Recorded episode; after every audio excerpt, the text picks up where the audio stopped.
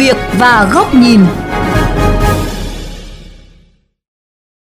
Thưa quý vị và các bạn, sau những bất cập về văn minh trật tự đô thị, những lùm xùm hư hỏng kết cấu hạ tầng, quận Hoàn Kiếm Hà Nội đã có định hướng tiến tới việc dừng trồng giữ xe ô tô trên vỉa hè. Điều này cho thấy sự cầu thị và lắng nghe của chính quyền đô thị về một chính sách gây tranh cãi. Dưới góc nhìn của kênh VOV Giao thông, không chỉ đỗ ô tô trên vỉa hè, Hà Nội cũng cần xem xét lại chính sách cấp phép tạm thời cho các bãi trông giữ xe dưới lòng đường hè phố.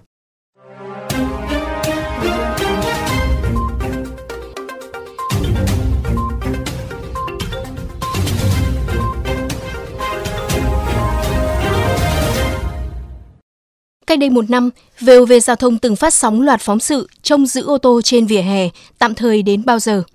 Loạt bài chia sẻ một loạt nghịch lý của việc duy trì chính sách này, bởi ô tô chiếm trệ trên vỉa hè, đó là hình ảnh mâu thuẫn trong bức tranh giao thông đô thị tại Hà Nội. Chúng tàn phá kết cấu vỉa hè, đầy người đi bộ xuống lòng đường, dùng dưỡng việc chạy xe cá nhân là cái cớ để đô thị tiếp tục lệ thuộc vào các bãi trông giữ xe tạm bợ, nhếch nhác. Song chúng vẫn tồn tại và hiện hữu như một lẽ đương nhiên dưới hình thức cấp phép tạm thời.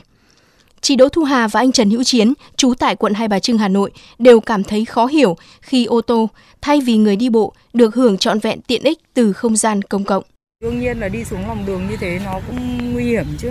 Cũng không muốn một tí nào nhưng mà chả còn cách nào cả. Cái kia thì họ đỗ từ lâu rồi chả thấy có vỉa hè ở đấy. Thế nên là người ta cũng chả quan tâm để lát cái vỉa hè cho nó tử tế nếu mà có được cái vỉa hè nó thoáng thoáng cho người dân người ta đi bộ thì nó vẫn tốt hơn vì đấy là cái tiện ích công cộng chứ nó không phải là cái uh, chỗ nơi đỗ xe. Nó làm cái gì ra thì nó có mục đích dùng của nó. Mục đích của vỉa hè chỉ đi bộ thì để xe không thôi thì ví dụ như xe máy có tạ người đi bộ nặng lắm thì là bảy tám mươi cân.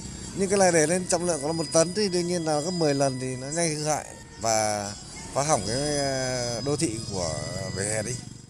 Có cùng quan điểm, Phan Công Thành và Nguyễn Như Ý, những học sinh cấp 2 cũng chia sẻ về khó khăn trên đường đến trường, trên đường tới nhà chờ xe buýt, ga tàu điện trên cao khi bị các bãi xe ô tô gây cản trở. Ờ, theo em thì ờ, đỗ xe như thế này thì nó không an toàn bởi vì khi mà bọn em đi thì không được thuận tiện cho mấy chiếm hết chỗ để bọn em đi. Lúc mà đi lại thì uh, nhiều lần mới bị đá nó vấp vào thế nên là khó đi lại. Còn mấy lần là em ship cái xe tâm mong là có thể uh, dẹp bớt mấy cái xe ở phía ở phía lòng đường đi với cả là dẹp mấy cái thứ mà kiểu chặn cái người chặn mấy cái thứ này như cái cây hoặc là cái hàng rào để cho dễ đi bộ hơn. Theo thống kê chính thức, hiện Hà Nội có trên 560 điểm trông giữ xe được cấp phép tạm thời trên vỉa hè và dưới lòng đường. Nhưng theo anh Đoàn Thế Huy, nhân viên văn phòng ở quận Hoàn Kiếm, sự tồn tại của chúng là lý do thôi thúc anh tự lái ô tô đi làm bởi trước đây cơ quan không đủ chỗ để xe, nhưng gần đây có một bãi xe trên vỉa hè mọc lên, chỉ cách chỗ làm vài chục mét, chi phí lại rẻ, có thể thương lượng. Anh đã thay đổi quyết định. Từ khi có bãi xe mới tiện hơn, giá chấp nhận được thì mình bắt đầu sử dụng xe.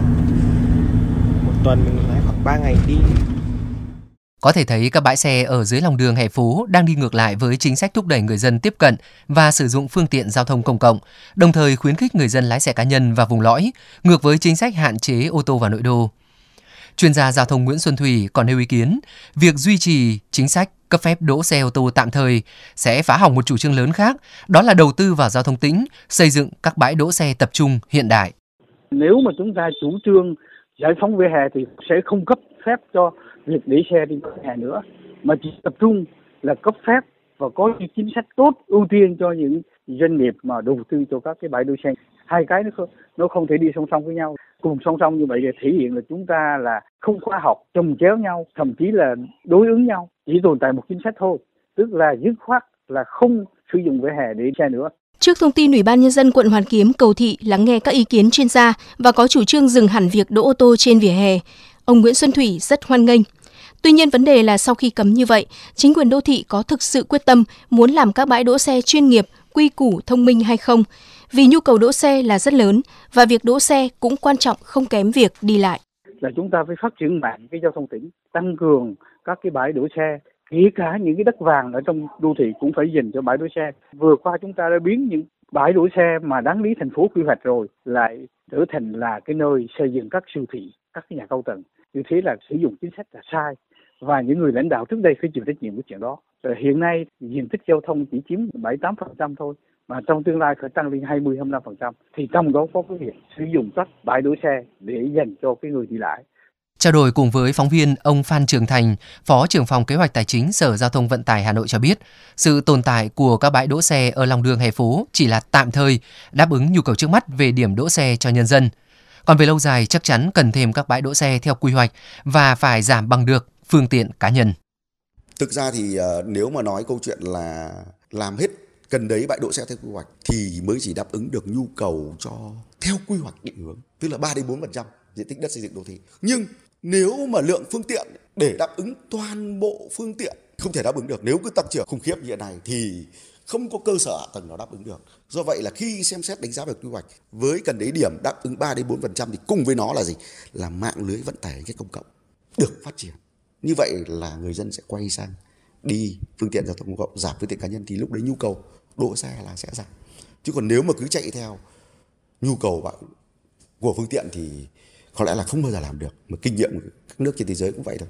Chúng ta đến các đô thị lớn ở các thế giới là gần như là phương tiện cá nhân là đi vào xuyên tâm vào nội đô là rất hiếm. Mà mục tiêu của chúng ta là gì? Phát triển giao thông công cộng. Và một nước phát triển nó thể hiện bằng mạng lưới giao thông công cộng phát triển. Như vậy về lý thuyết các bãi đỗ xe dưới lòng đường, hè phố sẽ tồn tại dưới dạng tạm thời, thời gian ngắn. Nhưng thực tế, để Hà Nội dứt hẳn lệ thuộc vào chúng thì vẫn là một câu chuyện dài, bất chấp rất nhiều hệ lụy chúng đang gây ra cho nền giao thông đô thị.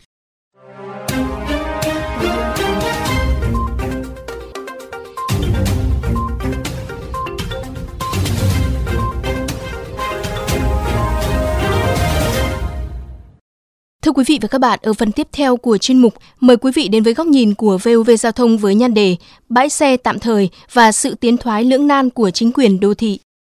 Sau khi các loạt phóng sự về bãi xe ở lòng đường, hè phố lên sóng VOV Giao thông FM91, những ngày qua có rất nhiều luồng ý kiến thú vị, tạo nên một không khí tranh luận sôi nổi. Đa số ý kiến cho rằng cần bóc tách các mối quan hệ lợi ích nhóm đứng đằng sau các bãi đỗ xe, cả có phép lẫn trái phép – nhằm trả lại không gian vốn có cho các diện tích công sản phục vụ lợi ích cộng đồng. Cần quản lý chặt, biến những không gian này trở thành động lực để thực hiện các chính sách khác. Nhưng cũng có những ý kiến tỏ ra hoài nghi về hiệu quả thực chất của việc dẹp loạn vỉa hè, lòng đường. Bởi họ đã nghiệm ra từ những lần giao quân xử lý kiểu bắt cóc, bỏ dĩa trước đây. Bên cạnh đó, những người đang được hưởng lợi từ sự tồn tại của các bãi xe, họ đặt vấn đề. Nếu làm chặt quá thì lấy đâu ra chỗ để đỗ? Những nghi ngại ấy hoàn toàn chính đáng nếu xét về mặt lợi ích cá nhân. Còn về mặt lợi ích cộng đồng, giữ gìn hình ảnh văn minh trật tự đô thị của thành phố, chúng lại bị mâu thuẫn. Rất khó để một bãi trông xe được cấp phép phải tuân thủ đầy đủ quy trình, thủ tục, nghĩa vụ, có thể cạnh tranh song phẳng được với một bãi xe trái phép mọc lên như nấm sau mưa ở khắp nơi trong thành phố. Rất khó để một chủ đầu tư chi ra hàng trăm tỷ làm bãi xe thông minh, mất vài chục năm thu hồi vốn, cạnh tranh lại được với một nhóm người chỉ mất tiền vốn 10.000 đồng, mua một lọ sơn, ra kẻ vạch, thu tiền tươi, lợi nhuận khủng. Không thể khuyến khích người dân từ bỏ xe cá nhân, từ bỏ thói quen lái xe vào vùng lõi khi đường đi bộ tới bến xe, nhà ga, các bãi xe tập trung bị chiếm dụng, ngáng trở, khi việc đỗ xe vẫn còn quá tùy tiện và được dung túng. Thật khó để đòi hỏi vấn đề trách nhiệm của các cán bộ, viên chức trực tiếp quản lý, kiểm tra, xử lý khi cơ chế xin cho ngay từ việc cấp phép đã tạo ra cho họ những điểm mờ để có những cú bắt tay dưới gầm bàn, cùng chia nhau những khoản lợi nhuận lớn từ tranh lệch giá thuê công sản với tiềm năng kinh doanh béo bở. Không dễ để các nhóm lợi ích từ bỏ miếng lợi ích đó. Trong lịch sử, chính quyền đô thị từng có nhiều cơ hội đứng trước hai lựa chọn để giải quyết vấn đề là nguồn cơn của rất nhiều vấn đề giao thông đô thị khác. Một là dũng cảm dẹp bỏ hết các điểm đỗ xe tạm thời, tạo thị trường công bằng xây dựng hàng loạt cơ chế chính sách đặc thù, tăng giá dịch vụ đến mức hấp dẫn, đủ thu hút các nhà đầu tư triển khai các bãi đỗ xe tập trung theo quy hoạch, phát triển trọng điểm và hệ thống giao thông công cộng, hướng tới mô hình Park and Ride để người dân gửi xe ở cửa ngõ trước khi di chuyển bằng phương tiện xanh, phương tiện công cộng vào điểm đến trong nội đô. Hai là vẫn giữ các bãi trông giữ xe tạm thời, nhưng với một cơ chế giám sát thật sự minh bạch. Những giải pháp của các chuyên gia kiến nghị đều không quá khó thực hiện như chuyển việc cấp phép, xin cho hiện tại sang mô hình đấu giá quyền sử dụng công sản, tăng giá cho thuê công sản theo sát giá thị trường, công khai nguồn thu bằng cách đẩy nhanh việc áp dụng vé điện tử, áp dụng công nghệ thông tin trong quản lý, sử dụng nguồn thu hiệu quả, tái đầu tư vào hạ tầng giao thông, gắn trách nhiệm của việc giữ đường thông, hè thoáng, coi đó là một tiêu chí trong đánh giá cán bộ, người đứng đầu địa bàn, lĩnh vực phụ trách để giữ kỷ cương, sự nghiêm minh của pháp luật. Tất cả những lần trước, chính quyền đô thị đã chọn cách làm thứ hai, nhưng không kèm với một cơ chế minh bạch. Họ chấp nhận một hiện trạng mập mờ, lúc ngăn nắp, khi lộn xộn, nhách nhác. Có thể có nhiều lý do và chính những người quản lý cũng lâm vào thế khó bởi lợi ích nhóm không dễ để đẩy lùi, đặc biệt khi nó ký sinh quá bền chặt và công sản. Những mối quan hệ chẳng chịt, những quy định khiến cho chế tài với việc làm sai không phải trả giá đắt hơn những món lợi kiếm được đã và đang là cản trở khổng lồ trong việc giành lại vỉa hè, lòng đường, trả về cho cộng đồng. Bãi đỗ xe và cách ứng xử với nó đang cho thấy tình thế tiến thoái lưỡng nan của chính quyền đô thị.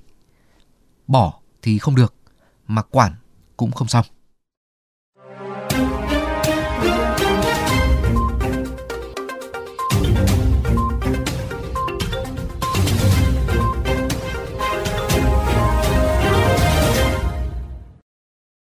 Quý vị và các bạn vừa lắng nghe chuyên mục Sự việc và góc nhìn với nội dung Không chỉ ô tô trên vỉa hè, Hà Nội cần xem xét lại chính sách đỗ xe tạm thời.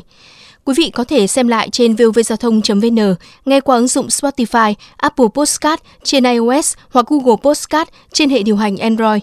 Cảm ơn quý thính giả đã quan tâm theo dõi.